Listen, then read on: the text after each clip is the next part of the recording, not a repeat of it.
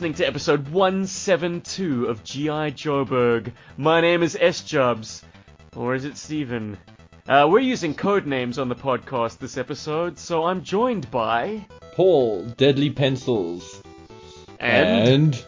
Cujo, probably with a C, on the west coast. And filling up the Ooh, ooh. fourth slot, we have a guest who goes by the name Corbra. Hey, buddy. Hey, how's it going? You might know him by his work because if you are familiar with the G.I. Joe Joburg YouTube channel, you have just been treated to some excellent stop motion work. Corbra, Excellent. excellent. Buddy, how did we get in contact? Tell the story to the listeners. I guess starting right with it, I just kind of reached out and private messaged you and just just asked you kind of straight out if you would uh, be willing to help me out and give me a platform to to show my stop motion on. You're being very bashful. I was only all too happy to have your stuff on the channel. I didn't see it as me helping you out at all. If anything, it's a two-way street, man. Fantastic con- Yeah. content on GI Joburg, and I suppose an added platform for you to have your stuff shown. Because you do have your own YouTube channel, of course. Yeah, that's how I kind of started out. But uh, you know, I like I was saying earlier, stuff like Zombie Zombie, riding this road till death sets you free, kind of inspired me Mm. first, and then once I got onto some of the play motion, that's really what kind of got me into it, and then I started adding a little more script and dialogue to it. And it's not just adventures that take place on your channel. I see you do reviews as well. Yeah, try. Well, I don't know. I was a little insecure with my voice, so I was kind of I can hide behind the camera with the stop motion. I gave it a try. I don't know if if I'll ever keep pursuing that. It was just kind of like an experimental. I because I've only really had my channel for three years, so I just kind of started off uh, just experimenting, trying different things, and I think I'm kind of have done the full cycle, and I'm going to stick with the the stop motion and a little bit of play motion and Fantastic, man. Well, it's definitely content that has found its mark. Uh, people are clamoring for that stuff to the point where, like, on G.I. Joburg, where we try and keep things varied, I almost feel like a bit of a cheat putting out any content but play motion adventures, because it's now kind of become our calling card. So I feel a bit sheepish to put out reviews. It's funny, you labor under this this additional pressure that you know what the audience demand from you. You're like, yeah, people know us for that thing and that thing specifically. Like for reviews, they've got other avenues. They've obviously got Form BX257 and HCC's enormous catalog of reviews. So it's it's Mhm. odd stepping into the reviews game. But most recently, this weekend past, uh, I finally put up my rainy day review, having some battlecopter action down on the beach. That was a lot of fun. yeah, I saw that. That What's was up, nice. Pops? Yeah, man. My old man makes a, a cameo at long last. Actually, you know what? I had him on the flag um, making of video when we put together Yeah. a styrofoam base. He helped me with some of the gluing. Because, yeah, glue, gluing foam board together, that's a one-time stick. You do not want to screw that up and misalign it. Both you guys have mentioned like your voice is evolving and stuff like that. Uh, has your dad always watched the content or uh, no? He often surprises me by doing it out of the blue, man. But yeah, I think my old man, when left in his office and all the time of retirement to kill, he, he does sometimes meander onto G.I. Joburg. But look, I definitely told him about the Battlecopter review. I wasn't going to leave him in the dark since he, you know, he's giving giving me the rights to his likeness. Before we get any further, dudes, we've got to get a new shit section out of the way. I've got new toys. Yay! Isn't that the Because greatest? somebody has to have new toys. new toys in lockdown. But first, I need to address something that mea culpa I have I have routinely not addressed in previous episodes up to this point. I received a birthday present last year at my Australian address, and I have only, as of the beginning of lockdown in mid-March, been able to receive it. It was from none other than friend of the show, Jim Godfrey. He sent me two exceptional pieces of Action Force history. The 1987 Action Force Annual and the 1988 Action Force Annual. And they are spectacular, man. Such a nice Aw. piece of history. But not only that. Hey! But wait, there's more. He sent me a custom, very hippie looking head it's uh it's one of the kind of outback heads that he's customized to have a very dark hair color and kind of a quite a, a tanned skin tone and a very vivid detailed work on the eyes. He said it was an upgrade to my custom rock and roll that he made me some years back. But I'm starting to think this is me. this is this is my head if uh, left in ultimate survival mode.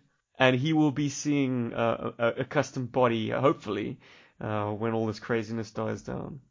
And I will have my avatar at long last. Cooj, you won't be the only one. You mentioned the eyes. In one word, what would you say those eyes are?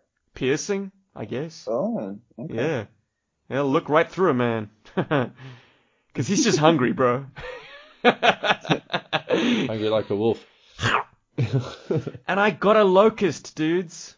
oh, finally. Bought here in local Aussie. Yeah, man, on uh, Nice. eBay, eBay Australia. Yeah, fantastic. Love that toy. Great shape. Needed a, a good cleanup, but it's a good toy. And oh man, I remember poring over the the 1991 catalog, and I was particularly keen on the Badger and the Locust.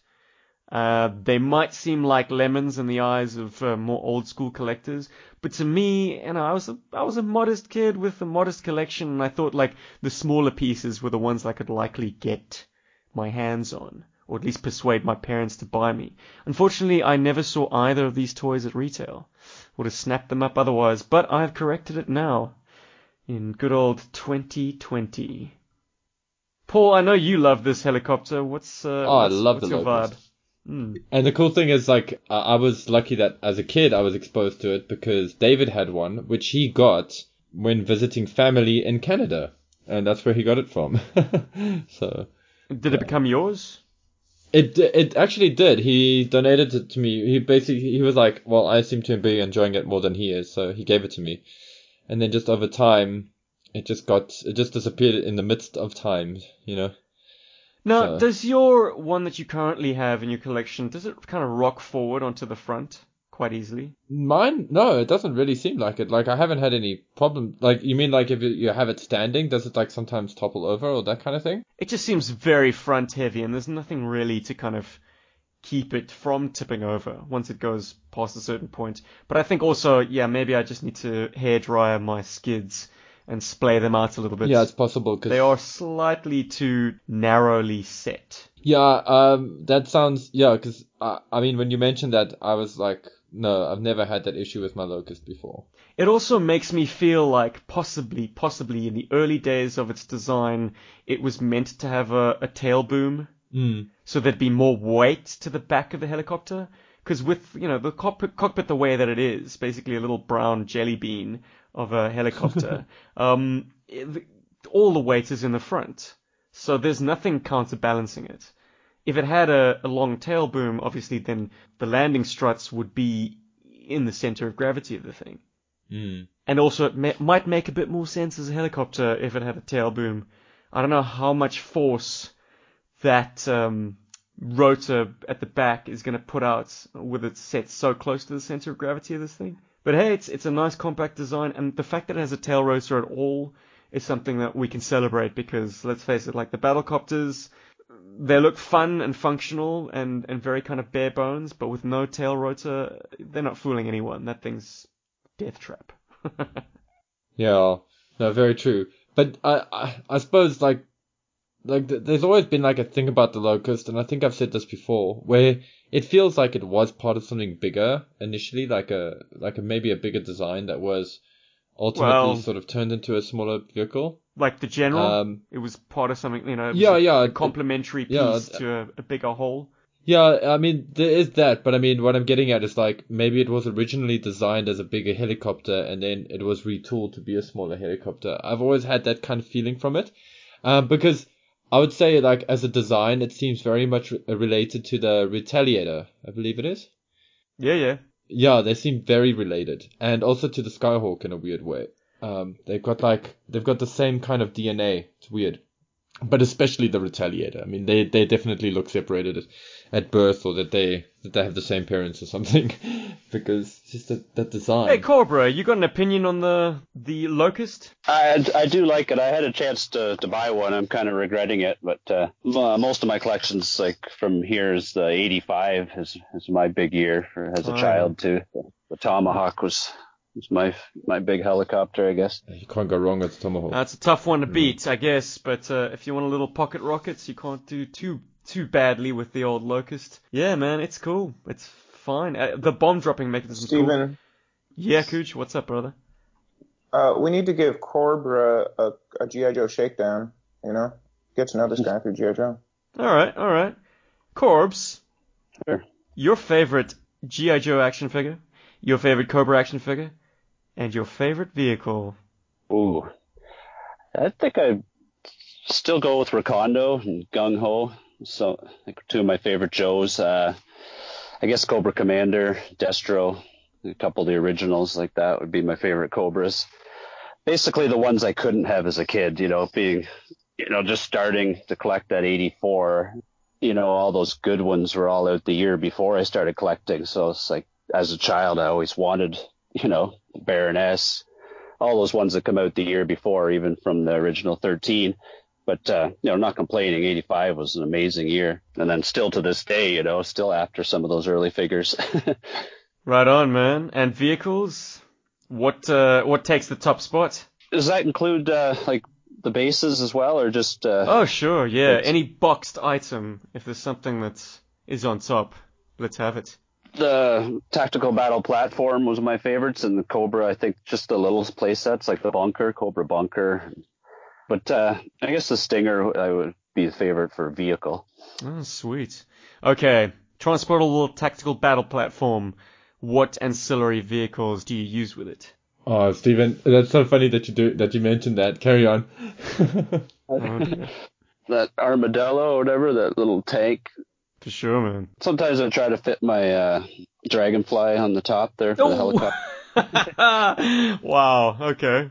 Did you not fear that like those supports would groan under the weight, like, and that you'd stress the plastic? Yeah, not too much. Not as a as a child, I guess anyway. But uh, now, I guess a little bit. But I don't know. I get that way just doing stop motion with some of the more expensive figures.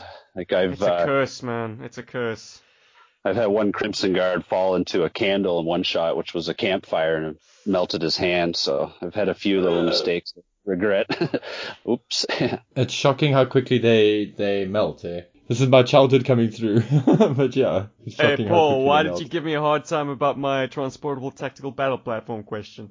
Oh, not so much a hard time. I was just I was actually just about to ask if you had an MCC. Uh, like what would be the five Joes you would put on it, and not necessarily Joes, but like it could be a mix of Joes and Cobra to make that a fun playset. And then you mentioned the tactical battle platform, and I'm like, yeah, that's also a great playset to put five Joes on, either two Cobras and three Joes or whatever. Who were your two But- Cobras again? My favorite Coming- Cobras. Yeah. The command commander, uh, Destro, like some of the earlier ones, Baroness, the troopers. Yeah. Okay. Uh, it always Right changes. I love so much of it now. I just, I kind of came late. I, I just got on the internet actually like three years ago and started my YouTube channel. So I'm kind of like just realizing that there was adult collectors and trying to catch up to everybody and I've kind of missed out. So I'm just kind of making up for lost time. You're right uh, on time. okay, No, great. thankfully, you know, there is eBay for that kind of thing. I mean, I know when I started as a more grown-up collector of Joes, uh, I was very thankful to to pop my eBay uh, cherry. and it's it's crazy because when you when you're there for the first time, you you do feel like you're playing catch up. Like you have to buy so many toys. Um, but then like here we are, like ten years on, and there's still quite a lot of stuff. Yeah, the pricing sucks a little bit sometimes, but you know, it it fluctuates. So I'm just glad that you got on the boat with that. It's cool. And Um, the, the fact that we can have fun with it, not always spend money too, shows that you really love the hobby. Like, uh, you know, what I mean, you Yeah. can always sort of cut back on the spending and then, you know, do the play motion for a bit, and there's a way to stay involved. Totally. No, totally. And it's uh, like Play Motion is a great excuse to own G.I. Joes. Uh, having G.I. Joburg as an entity is a great excuse to have G.I. Joe toys as well. It's awesome. like, you know, It's like an and- and excuse they to play fun with your toys. Right, exactly, exactly. If you do a good enough job with your playing with your toys, then you feel like an adult because you made a, a good movie. Very true. And you have some of those like fight scenes are incredible. I, I really dig them. I really um, love a lot of the stuff that happens in Snakebite because that was really tricky. Ah, we're skipping all the way to the end. I think the quick kick versus Big Boa and Norgahide Mm. fight is so inspired. Like, Yeah. in what continuity would those three go head to head in Cobra Lang's stop motion? That's Yeah. it. Like, it, it's so good, man. I love that. I really did. that was a favorite uh, childhood battle, I guess. Really? Okay, so it's got a history of, of playtimes with you. oh yeah. Was it those three guys squaring off? Yeah, I always really liked the the menacing looking villains. A lot of the dreadnoks, you know, with the big muscles and stuff. The, the tougher, the better, you know, to go up against Snake Eyes or whoever your favorite uh, quick kick or hand to hand combat warrior was. Yeah. I mean, particularly a guy like Norgahide, who looks like he could, you know, run down an antelope and then tear it limb from limb. Like, he's particularly hulking. Actually. buff. Yeah. Yeah. Yeah. Yeah. A lot of shirtless guys on screen. yeah, it's like WrestleMania. So- couple mustaches there, or one anyway. I don't know what Big Boa's got going on. Yeah, we don't know. He might have the best handlebar mustache of them all. yeah. But that was the first time there. I I, I had my wife help me there because obviously I only have two hands, right? So Oh, yes. she was holding the big big boa, trying to you know, I'm glad to play hear fight it. with three hands. Good commentary. I like hearing the uh, Yeah. the third hand, that kind of stuff. The third, oh, the third. I, I saw some of Cody's work too. It really kind of brings you back to a childhood. The way he has his hand-to-hand combat fights, it just reminds me of. You know, I had a friend that played like that. He was always way more advanced than everyone else with the fighting. You know, it's just just made those ninja fights look amazing. So it's kind of reminded me of that. So I wanted to do something a little bit more like my childhood and kind of mix the play motion into the stop motion. But a lot of my earlier videos before I, I've made them private, but I started off with all play motion and then I kind of by my 14th episode, I was into all stop motion, and that's about the time Justice Curry. 14 episodes. Corbs, that's, that's a lot of hard work, man. That's incredible. They were experimental. A lot of them I'm embarrassed about. Like I was totally trying to find, you know, whatever my skills were, whatever I was Hmm. good at. And it turns out I'm more visual than, you know, I'm having a hard time with the, the storytelling part of it and the scripts and the dialogue. But uh, as for letting the, the camera shots tell the story and stuff like that, sometimes that's the way I kind of do it. And then the characters can just, you know, say what they want. Mhm. You know, like I've seen you guys do that too, where characters can just bicker and argue because, you know, the story, the- the camera's telling the story basically. Hmm. Yeah, very much. In fact, um, that's something I I commented on when I was talking to Stephen when I first saw them was I really enjoy your editing actually and your camera work. Your your composition's very cool, but I really enjoy your editing. You've got some very cool, uh, very smart editing going on there. That is obviously assisted by a lot of the um, the the way that you set up some of your sort of special effects, and when by that I mean your like practical effects, like how you've got like a a bunched up cloth to be like a, a hillside, and and how that actually works really well. Yeah, I was actually thinking about designing a whole like a room, like a rotary table, because I got tired of moving the green screen around for the diff- and the camera for the different angles. So you could just possibly rotate the table, and then that way you get all your different angles without having to change your whole studio room around. But then again, with the green screen or the chroma key, it's you know I've had to play around with that over the years, or not the years. It's still new to me, but you know, getting too much light, you get that reflection, which is no good and then you, Mhm. you don't get to play around with shadows and stuff and the lighting, which I've been inspired by with some of your videos. So th- the last one I've been doing with the Tale of Two Ninjas, that's uh, Storm Shadow spinoff. I've taken a lot of that out and tried to have the sets built so I could work with the lighting and the shadows and, you know, have like the time lapse if the sun's, you know, going across like you'd see in a desert scene, you know, the shadows going across the cactus and showing that, you know, this time lapse shot. And I want to play around with stuff like that too. It adds such a layer of complexity to do things in a stop motion format because all of a sudden it is locked off. You are working in a studio setting you have control of the elements, sure, but you can't just set a time lapse camera to film a sunset. You know what I'm saying? Yeah. Like you have to plan and execute everything very, very much more technically. I'm curious for a video like Raging Storm, which I suppose is two and a half minutes of solid stop motion. How long did you spend to get the principal photography done? I was doing stuff like that in about a weekend. Like uh, That's some good going, man. a long weekend, like staying up late.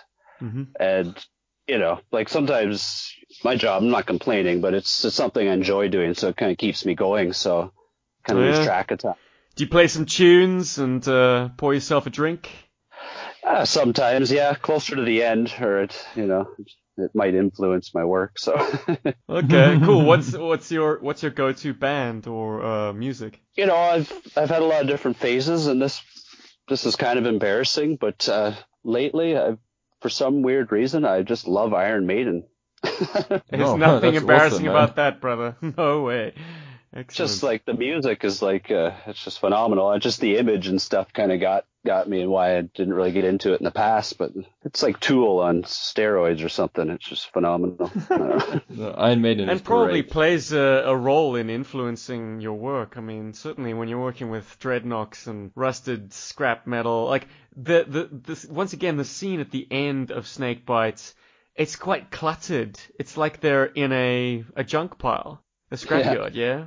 It's a fantastic setting, man. And um, something that was mentioned on the premiere uh, sort of comments thread by Cody, the the maker of the Secret Machine, was that you have such a great like apocalyptic setting. And I think so Mm. much of that comes from the the atmosphere, the um the sunset and the sort of the The the, the emotion in that sort of very cloudy skyline that you have. That is fantastic, man. It's very metal. Too far from the GI Joe theme, like. You know, I never grew up with the cartoon. I was more with the, the comics and stuff, so I always had a different kind of spin or different song playing in my head when I was playing. So I don't want to take it too far away. That's why I thought the the spin-off movie kind of thing would allow me to be creative and you know go my own way, but still it would tie into the whole GI Joe story. Well, it looks good, man. It really does. G.I. Joe, I think, works with that much kind of drama in the, the skies above it. Cobra, you mentioned earlier that you really dig Cobra Commander and Destro, like if you had to choose Cobras. Um, and this is something I want to ask uh, uh, ask the entire group. Have you guys seen the previews for the new six-inch Joes? The the preview art that they put up the other day. So it has a Baroness, a Cobra Commander, Storm Shadow, and a Red Ninja are the new additions to to what we currently have already. I just wanted to know if you guys have any thoughts on them, positive or negative. For me, it's all positive. I, I think they look great. They captured the essence of the the originals, and they Mhm. catered to the new crowd, which they they probably have to do for business reasons. And I really don't know, like if they could just release complete vintage figures, like a lot of us would probably buy them too. So I don't know what the the best answer is, but that's that's my opinion. Let's kick it over to Cujo. Come off mute, Cuj. Come back to the party, brother. What do you think of the, the artwork that's floating around? Well, I know you're probably jonesing for a blue ninja, right? As a little crossover humor. Um, I think, uh, well, before we get too far away from music, are you a fan of your fellow Canadian brother, Wordburglar? No, I guess not. I'll check it out though. Busted. Well, I was curious, uh, like, is this the first G.I. Joe community that's kind of reached out, or you reached out to? Oh, I've been kind of bouncing around, but I just never really found my home, like exactly where I fit in. I don't know. Uh, like I said, I've done a little bit with uh, Justice Curry. Like I did a stop motion intro for his channel. I don't know if you've seen Uh, that where he Oh, kicks yeah, the Castle wasn't- Grayskull door open and steals the Battle Cat from He-Man. I have seen it. Yeah. No, I, I But, uh, definitely concur. Once I started seeing some of the the play motion, I I just thought I gotta I gotta be a part of this somehow. I wanna I wanna contribute. You know, even if I can't do the scripts or you guys might need help with an action shot, maybe you just be like, hey Corey, do you want to shoot shoot something like this, and I could collaborate and send something in, or you know, I could get advice from some of you guys, maybe help with some of my storylines, stuff like Right. that. Definitely loved your Storm Shadow's cape, man. it's like Thanks. Yeah, the fabric really looks great in stop motion. so Fabrics. uh, good. I got to do something with uh, the blood. I still haven't found my. Uh, I, I played around with that with the new Tale of uh, Two Ninjas, and I don't. I think everyone will be impressed with what I've done. I've. Uh, it's a little more gory, I should say, than just regular catch up, but uh, there's a few. I, I was gonna say, what do you got against Firefly? No, but if people have just watched your stuff, I definitely say uh, I, I felt like you focused on the more visceral moments. Like your storytelling seems to be like selected uh, moments that seemed to resonate. And I, I agree. I thought the or the background was was pretty dynamic. Something Corbra and I were talking about before you guys jumped on actually was how he would conduct his adventures and and just play out the sort of the action sequences because all the storytelling elements were kind of uh, an internal monologue. No, I thought that was great. And actually, you guys help out quite a bit. Uh, yeah, so I, I like that. Are you sure? I mean, as I said on the text, I I hope I'm not overstepping the line a bit. You know, this is your work, and I've kind of added in very substantive No, no. ways. You've kind of caught me at the early process. Like I've just kind of perfected the visual side of it, and Yes. uh, I've kind of resonated with stuff like the Bad Luck Lady, and uh, you know how like that intro that you did, where there's not a lot of dialogue or script, but it's uh, Mm. it's just mesmerizing. You know, just watching it to the music and the, the different camera shots, and you know, I was influenced by stuff like uh, Zombie Zombie, that writing. Oh wow. was, uh, yeah, yeah. you.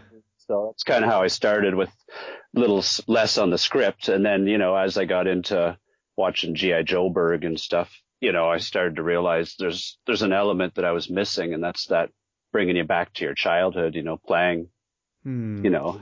Did kinda you did that- you do the voices as a child? Like, was that part of your play, or was your sort of playtime quite uh, just sort of action packed and, and not so heavy on the, the storytelling? That's yeah, I've never been asked that, but yeah, I was more action packed, uh, a little less on the story. Everything script was in my head kind of, and I was more like the the action guy. Excellent. Which is kind of coming out now. yeah. Well, this is interesting. Were you playing with other people at the time, or are these kind of on your solo adventures? I guess a lot of the times it was by myself. I was more like the kid that played inside a lot of the times. Yeah. Ah, for sure, bedroom. man. Then it would make no sense to be having these conversations with yourself. All the information is already kind of in the, the characters' heads because you're manipulating them all. Absolutely. I think that's pretty much how I play it as well. I only kind of developed my more talkative style when I was having to kind of convey information to my mates. Yeah. we'd often have the neighborhood kids around, and I guess that's why I talk so damn much now. Anyways, Corbra has given me his blessing, and I think it's a nice. I, I certainly enjoy uh, adding a little little touch to to his work.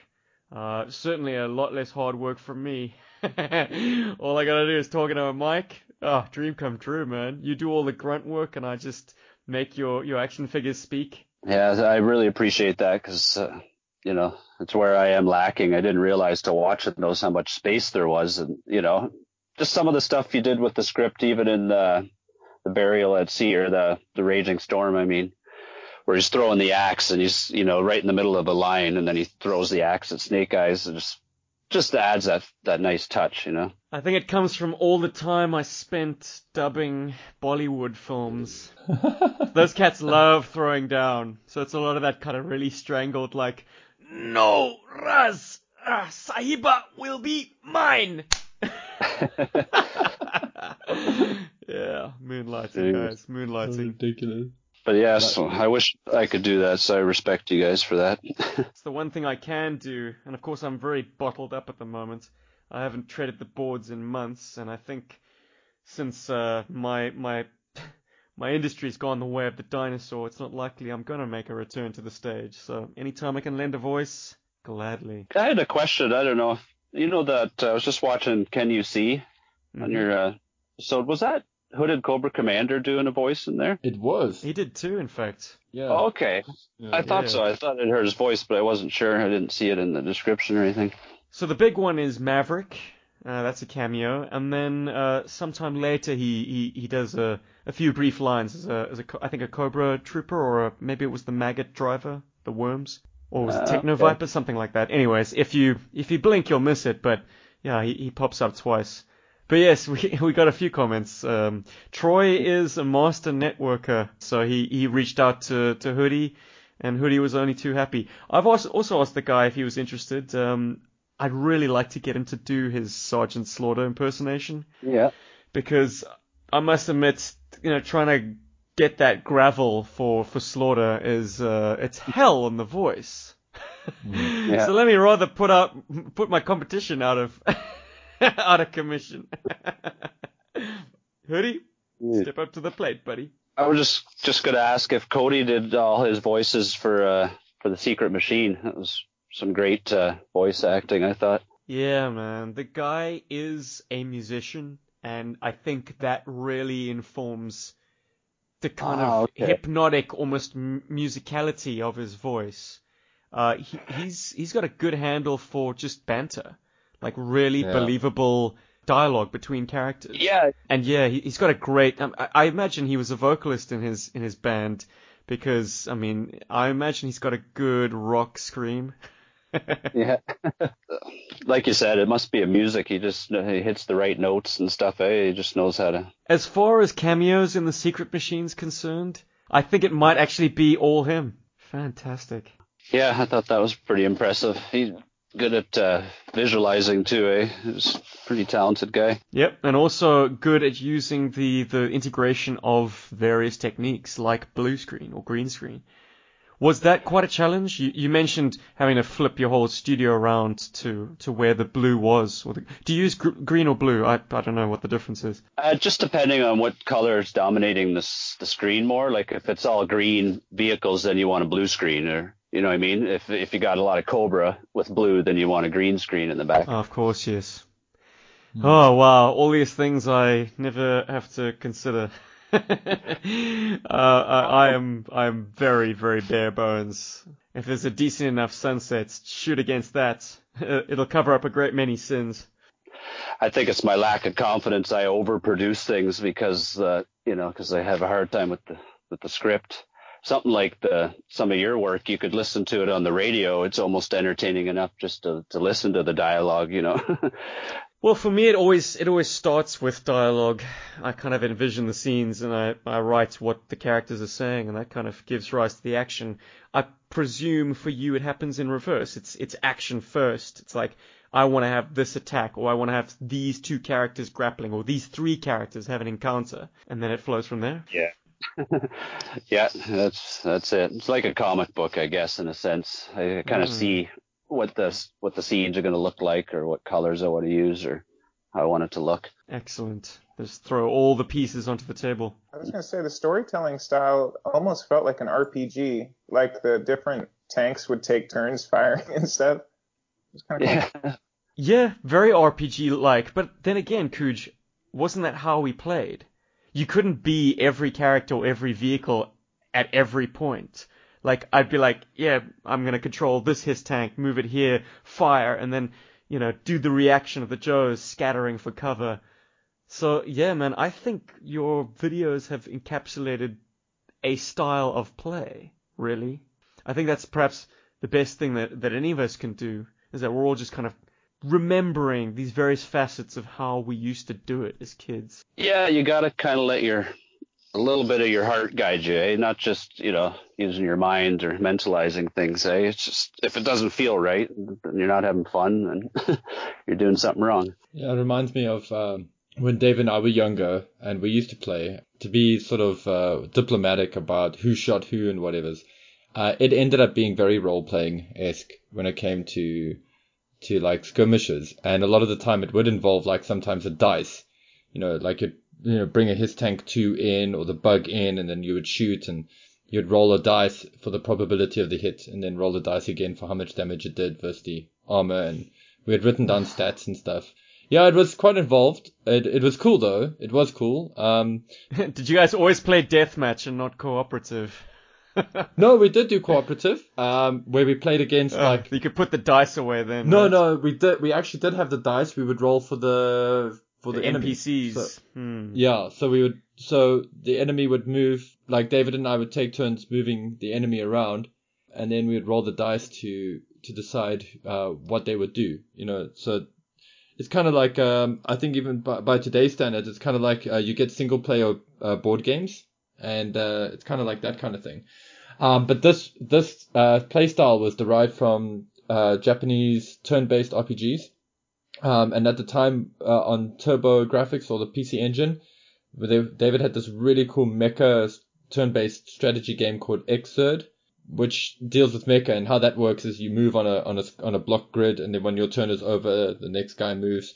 And I think something that's more familiar to people today is XCOM. XCOM uses the same system.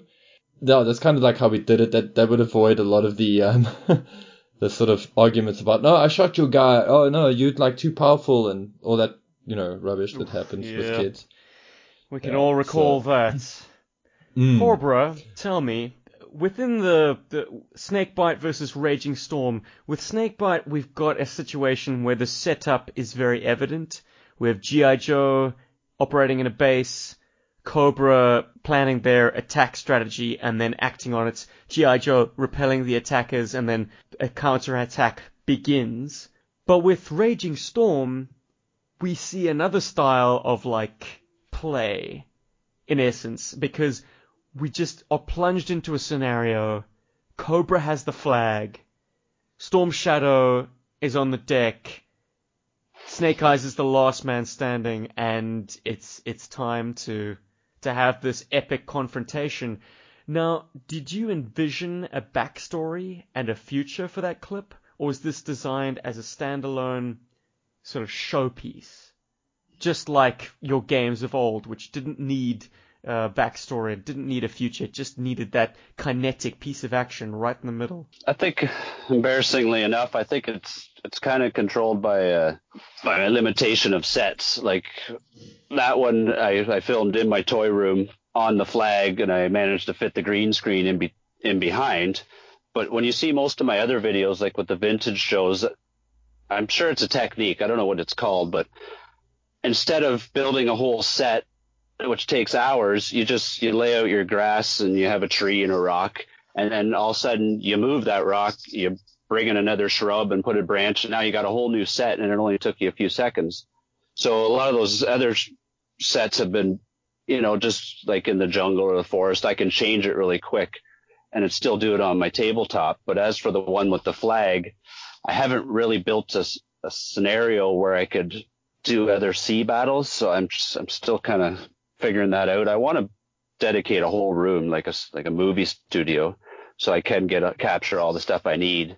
But uh, I don't know if that answers your question, but it's, it's Well, would it be would it be too much to uh, to get a hint of uh, where you wanted to take it? Does Okay, GI uh, Joe pitch a battle and and manage to retake the flag, or is there a twist in the tale? Well, I always thought it was important for mine to have, if I could, and that one didn't, was to have a fight, a chase, and a gun battle. So you'd have all three action scenes in one one movie. So you know, I was hoping that that one could evolve into a chase scene on the water with boats, Oh yeah, and Cool. you know, to get that high adrenaline, you know, chase. If you know, I could. Ex- you know, I probably would have had something happen where Snake Eyes jumps onto the other boat and fights on the boat while it's moving, and would this be straight afterwards? So like the the Joes are escaping in the moray, and then Cobra launched their own moray. yeah, Dust there would have been. sled. Yeah, hey man, I got a lot of love for the Hydro Sled. Yeah, I'm starting to find that love as well, believe it or not. but you can't get me to turn. I don't think my opinion on the battle barge will ever change, but I am starting to love the Hydra sled. I probably would have went with the Hydra for like the original, hmm chasing the other moray, but yeah, I like all of Battle of Equals. Better find some blue carpet. Yeah, you know what? Uh, sometimes it works just it works out just fine when you just plan the action beats and the rest fills itself in. That was kind of my process on Atlantis Factor. It was like I want this vehicle and this vehicle to go head to head, and then that one gets destroyed, and then this one takes over the fight. That sort of scenario. Sometimes I just I, I don't I mix two storylines. I don't know how. I'm still experimenting with that. But when I watched Cody's uh, Secret Machine, he had quite a few different things going on and how they all tied together. I thought that was brilliant. The man has got a detailed headcanon, let me tell you, and it spans not just G.I. Joe, but also the Corps, and various other properties like Predator. Uh, it's terrific Yeah. stuff, man. Uh, I'm really looking forward to his part two. Uh, it's a mystery to all of us, I must say. he tells me nothing. Oh. Jeez. I still have to watch the the rest of Bad Luck Lady. I keep getting interrupted when I've been I've made it through about halfway, about three or four times now, so I got to catch the ending. But I really like that one. That one seems to resonate with me. Cool, man. Thank you. Thank you very much. Yeah, look, it, it, it was born out of uh, a lot of necessities. I was kind of on the road, as it were, different city every other week, uh, and, and only a handful of toys to complete it with. So uh, a lot of it is just like beautiful scenic stuff, and and not so much, not not so heavily reliant on like a large scale of action figures and vehicles. Yeah. But I suppose limitation um, breeds uh, Creation? innovation. Thank you. Thank you. Yes. I gotta say, like, that's one of the things that I love about the lockdown. I mean, because there's very little to love about it, but like, you know, we all like stuck and we don't have like normal things that we can do on our lives, and a lot of us are kind of bored. And boredom actually does breed creativity if you allow it to. So there's that. Unless, of course, you're busy, like crazy busy. That's where I'm at. I, it seems like all our jobs we're on are all medical government jobs, so we just kept. I guess that's a good thing. We just had to keep working through. So I've been fortunate that way. So I get out of my house all I can, like every day. So that's not so bad. So I feel for the people that are that have been locked down completely. That's got to be horrible. hmm But at least I got the cool content that people are creating, like yourself and Yeah. others. I mean, YouTube has been blowing up with with lots of interesting con- uh, content, and you can tell a lot of creators are are trying out videos that they were thinking of doing before, but maybe thought weren't cool enough, and now have gone with that. And it's actually the internet's been better for it, actually. Yeah, those Yeah. are called You- OnlyFans. yeah. So what's the future, Corbs? What's the future for Corbus? Yeah, yeah. Are you going to continue to crank them out? Is there a kind of a an end game that you're working towards? Well, everything else was kind of like a weekend project. So the idea was to do one that I put all my effort into, tie them all together, and that would be the Tale of Two Ninjas, the Storm Shadow spin-off. And that one I've I've been working on a little bit each weekend, and I just want to give something my best and try to like I've been working really hard on trying to write the story and make it a little more interesting rather than just all all visual. And uh, that's basically it. I just want to make something that I'm really, really proud of and put it out to the community that I love, I guess, the toy lovers. Can you give us a little tease? What uh, you say it's a Storm Shadow story? Who's the other ninja? Yeah. Presumably Snake Eyes. no, this is after Snake Eyes, I guess, has passed on from the Larry Hama, and this is a retired Storm Shadow. He's much older, old and gray, Nice. and it's it's a battle that his Arashikage clan's had with another clan for years, and there's a little turnaround twist at the end, and lots of fighting, and hopefully it'll be more like a ninja movie from the 80s, I think, than a GI Joe feel, but it's gonna Oh, still yes. be a GI Joe spin-off. So.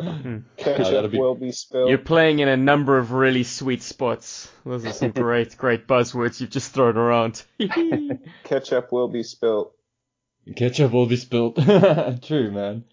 Uh, but yeah, I, I think in the in the comic book, the Night Creepers belong to the opposing clan to the Arashikage, and I think uh, Hama boiled down the Arashikage down to either the Koga or the Iga clan, and the Night Creepers are the opposite. So I think the Arashikage are related to the Iga clan, which is a real ninja clan. Um, as real as we know, it's like one of the uh, the few that are actually documented in history. Um, so that was pretty cool. So yeah, please, by all means, throw in a ninja battle. Uh, ninja battles are great. They never get old. And and I know there's a bunch of like Joe fans in the uh, that like lived through the 90s that are like rolling their eyes right now. They're like, yeah, it got old. I'm like, no, it never got old. Ninjas are cool. It's it's also just something that I wanted, yeah, I wanted to do just for myself too. So Would you possibly be experimenting with some of the six inch Joes for that? Or maybe looking at some of them? Because they they surprised me by releasing a Red Ninja, and that's actually why I wanted to talk about that uh, preview because I'm very excited to see a Storm Shadow and Red Ninja coming out, and and I will be honest here, I kind of hope that that the toys look better than the artwork, and so far that has been the case. Or at least if I look at that lineup, I think the toys look better than than the way that the artwork sells them. And no offense to the artist, because the quality of the art is great. That's not the issue. Um, except for Baroness's face. Yeesh. That's just my opinion. but uh, yeah, I'm I'm actually quite excited for that Red Ninja and the Storm Shadow. For me, it's the the O rings are really hard to work with. They fall over, and you know, modern figures are like a dream to work with after working with the old figures. So I I just don't want to, you know, take away that vintage feel from it though, like you know, from your childhood. So I, uh, it's hard to say.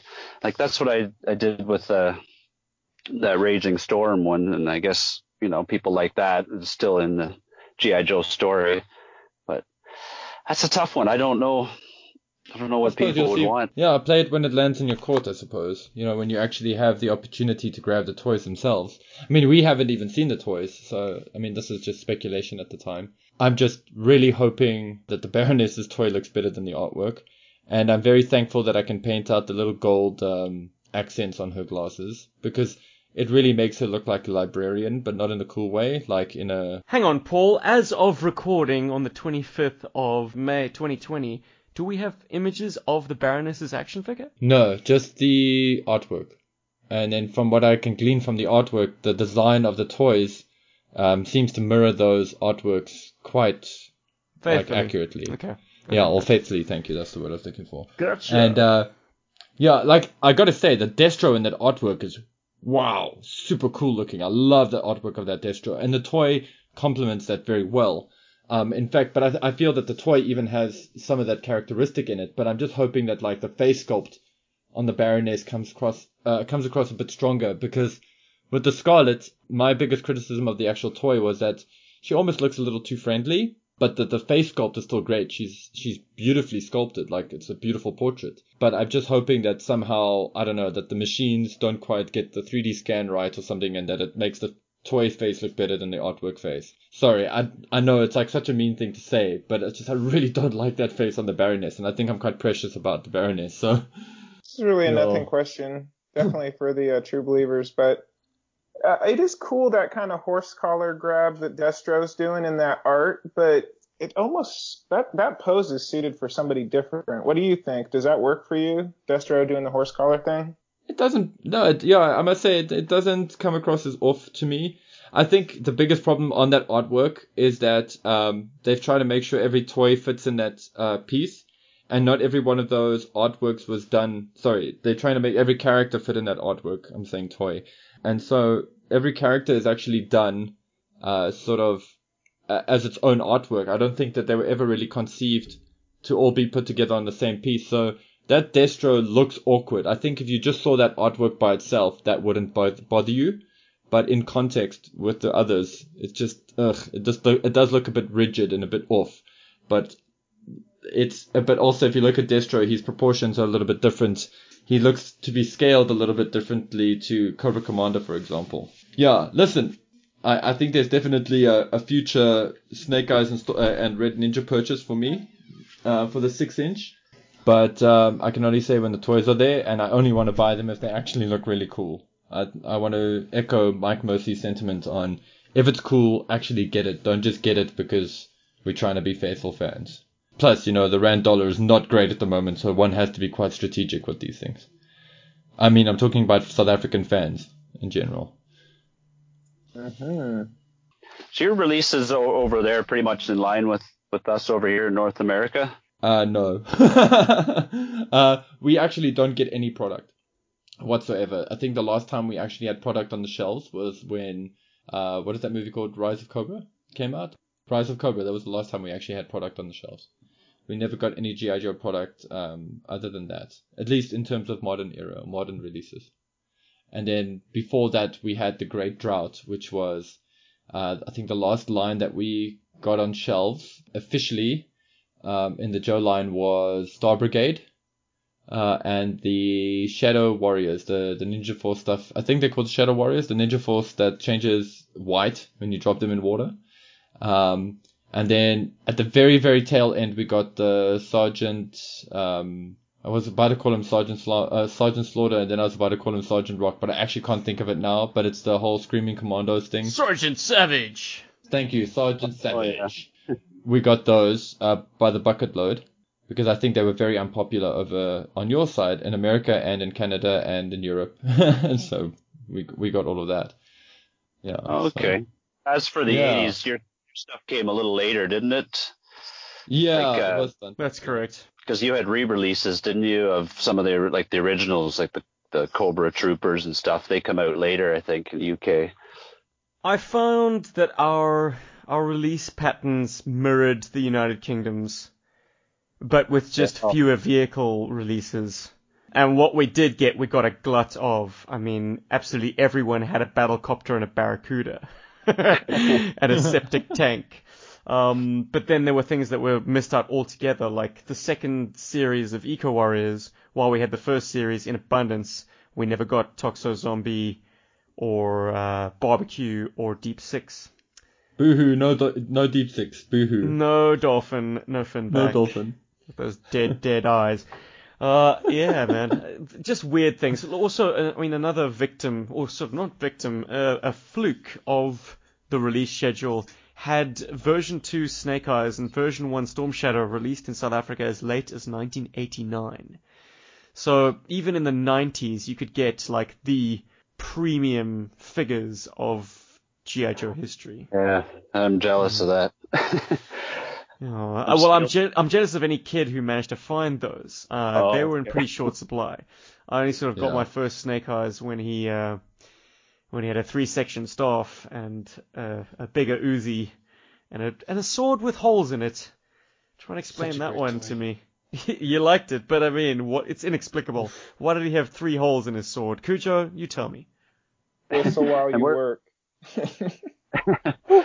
Yeah, I imagine there was like a, a sort of sound that would would happen as he swung it about, and the wind whistled through those those holes. I think it's just for the weight. it could be a cigar cutter. The think it's just three-piece for the weight. nunchuck. Yeah. Trisectional staff. Very cool. Very, very cool. The trisectional staff that comes with that Snake Eyes is actually quite a cool toy when you actually get your head around it. When you when you actually look up how to use a trisectional staff, you can actually get the toy to do a lot of that stuff. I mean, like in, in toy form, if you know what I mean. You could get it to hold both ends, and you can you can get him to pose in pretty awesome looking organic poses for a for a vintage toy because sometimes when you put swords in the hands of the vintage guys they can look a bit like uh what's this big knife in my hand kind of thing yeah, yeah gripping them with both hands is is a challenge. yeah and not for the faint of heart let me tell you Cobra, tell me, buddy. Tale of Two Ninjas. Is this the kind of project that you'll know when it's ready when it's ready, or do you put yourself to some kind of time frame? It's like, I need to get this out. I've labored over it enough. I've obsessed over it enough. I'm gonna give myself a deadline. I did give myself a deadline, but I did also, in the same sense, give myself more time than I usually do. I usually really pressure myself, and this one I found uh, I'll think of an idea, and then instead of just doing it, I'll think about it for another couple days, and I, I always find something better that I can add to it or take away from it. So I'm kind of just going a little slower this time, I guess, but still trying to get done by sometime this summer. Okay. Uh, my ulterior motive is obviously, I mean, and for the listener's sake as well as my own, when can we expect to see it? Yeah, you know what? I think once I get a little bit further, I'll release like a release date maybe in maybe in two three weeks. Cool. I'll have a better Excellent. idea when it'll be done because I don't want to mislead people or disappoint anybody. So I want to make sure I'm right and I don't. Well, buddy, uh, that's a premiere that I will definitely count myself into. So Alright. whenever you're ready. Oh, thanks. I'm happy that you guys are, are hosting it too. That's that is awesome. Oh well, I mean, I say, say, it's only a I, pleasure I wasn't assuming we'd host it, but uh, uh, when that video premieres, I'll I'll be in the chats, man, Oh, okay. on the front lines. but yeah it'll only be a pleasure to host it if you would like us to obviously. Most of my videos, uh, like the one I we just put out there on your channel, I only like I've already got more thumbs up from your channel, like or you guys have, but it, way more views, so at least more people are seeing it. What's the point of working so hard on something if you know only a small group will see it? With my small it's channel, it's not so much my intention to monopolize this kind of content as just to Yeah. have it in one place. place. Mhm. Yeah, Yeah. So if if we can create a home for for any PlayMotion contributions, it doesn't matter if it's a double posting, if it exists on their individual channel and ours, just as long as people who have a hankering for this stuff can be pointed in one direction and not only see contributions by yourself, Cobra, but also see Cody's stuff, Troy's stuff, the Peak Kids stuff, everybody. In fact, one of the coolest things is is that that has actually snowballed quite nicely in that we've got a lot more contributors than I thought we would have had. You know, I thought we would have had like one, maybe two, but like now we have what four, almost no five, five different guys, including yourself, Cobra, that have um, submitted stuff, and that's awesome. And and and please, by all means, like if you would like us to link you to our, to your channel, we would be happy to. I just didn't know you had your own channel. And if you ever want, uh, like, I mean, I do the graphics for the, you know, for the little thumbnails and whatever. So if you ever want to, just send me a screenshot or two of your footage and tell me the title of it, and I'll do the little graphic for you quickly. You know, so that you can have the same title for your on your channel. You know, and we can just minus the GI Joburg thing or whatever if you need be. You know, we it's all in the aid of uh, growing our community. So yeah, that's that's great. No, I that, if you guys are okay with that, I wouldn't. I would love to premiere it live and just hand it right over to you guys if that's okay. And if there's anything that you don't like, then uh, you could give it one final once over. You know? We would be overjoyed. Hey, this is wonderful. Ah, community, man. G.I. Joburg, or G.I. Joe, rocks. And the little distillation of it that we have within G.I. Joburg rocks the hardest. I'm so, so pleased to see. I mean, it's like, it's self-sustaining. I don't even feel like, uh, we necessarily own it anymore. It belongs to, to everyone that kind of wants to join this, this umbrella, this unit. Yeah, it's nice to be a part of that and just to help out it, you know, and they'll always be there in one place, like you said. Anybody wants to look them up. Well, I wanted to say one other thing too. It's just I bought a mug from you guys yesterday. Hey, cool. thanks, Corbs. Oh. Nice. Which one did you get? It's the one that says Berg at the top and then G.I. Joburg. Of Yeah, course. cool. I like the coffee, so I thought that's a, that's a good start anyway. Thanks, buddy. Cheers. Oh, that's a I, cool I hope it uh, wings its way to you shortly. Yeah, Teespring has been pretty good with that kind of thing. But yeah, I see it here. Two orders made. Two. Uh, yeah, I've, I had somebody else that's bought a T-shirt recently as well. Nice. Sorry, checking out the analytics. Should we Getting wrap the with some t-shirt community? next. The merch. Merch. Yeah, Cooge, do you want to take us home, brother? It's just been Memorial Day weekend in the United States of America. South Africa doesn't have anything like that. Uh, uh, Canada, I believe, does, but it wasn't uh, this weekend past. And Australia, they had their Anzac Day some weeks ago. Yeah, man, we were encouraged to light a candle and stand in our driveways because obviously no one was going to do any kind of public gathering to, to commemorate the veterans, unfortunately. So tell us all about it, Cooch. MC DJ ACDC, uh, you were right. That was a Byroid Terminator, that baby blue figure that I was talking about last week. So cheers to you, brother. With the G.I. Joe community stuff, uh, I do agree, and I, don't think it's that small of a slice. I think, uh, from what I've seen, at least following social networks, networks that seem to work together seem to team up, you know, on a platform that's, that has integrity, that has, you know, good vibes on it. So I, I think that's what we're seeing. And of course, uh, I always, or I tend, or I drop some videos from time to time with horrible angles, and I apologize. Just go ahead and burn your eyes after that one video. I love that. as far as, uh, as far as Memorial Day, I do have the pleasure of chatting with a lot of the Joe community, both on timelines and in DMs. I don't know. When I think about Memorial Day this year, uh, you know, I, I'm conflicted like most people. You know, you know, I don't want to get deep. We got company. We're at a crossroads, and I think uh, there's nothing wrong with spending some time thinking about people that, you know, may have fallen along the way, whether they're in the military or not. So I think we get we get that time. And I think I would just say that uh, I had a conversation this week, and it felt like somebody, you know, in their service, the people that they were thinking about, they didn't ever get closure with. And I, I think that's that's the important thing. Like, you know, different differences or similarities, like there's dignity, you know, and I think that when you remember stuff like uh, if people have served and stuff, you know, let them know. Uh, whether people are in lockdown, reach out to people, let them know you're thinking about them. Don't leave anybody hanging in this chapter. You know, get closure, let people know you care. And I'm I'm glad that we uh, got Corbra on the scene. Um, y- your stuff was new to me, and I, I it's dynamic. Uh, it's a pleasure to have you on the scene, brother. Thank you so much. I love your guys' videos too, all yours. I was just quizzing my wife the other day about the, all the characters on my shirt. Nice. nice. You guys are welcome to post that stuff, hey, if you ever want to. it just adds to the awesomeness. I think we might even start something like start up like something pretty geeky with that. You know, like uh, I'm I'm waiting for when like some other fandom picks it up, like Star Wars or something. You know, picks it up and starts doing videos like that, and I'm gonna be like, I have an idea where that started. That's I'm not saying we're the first said. to do it. Yeah.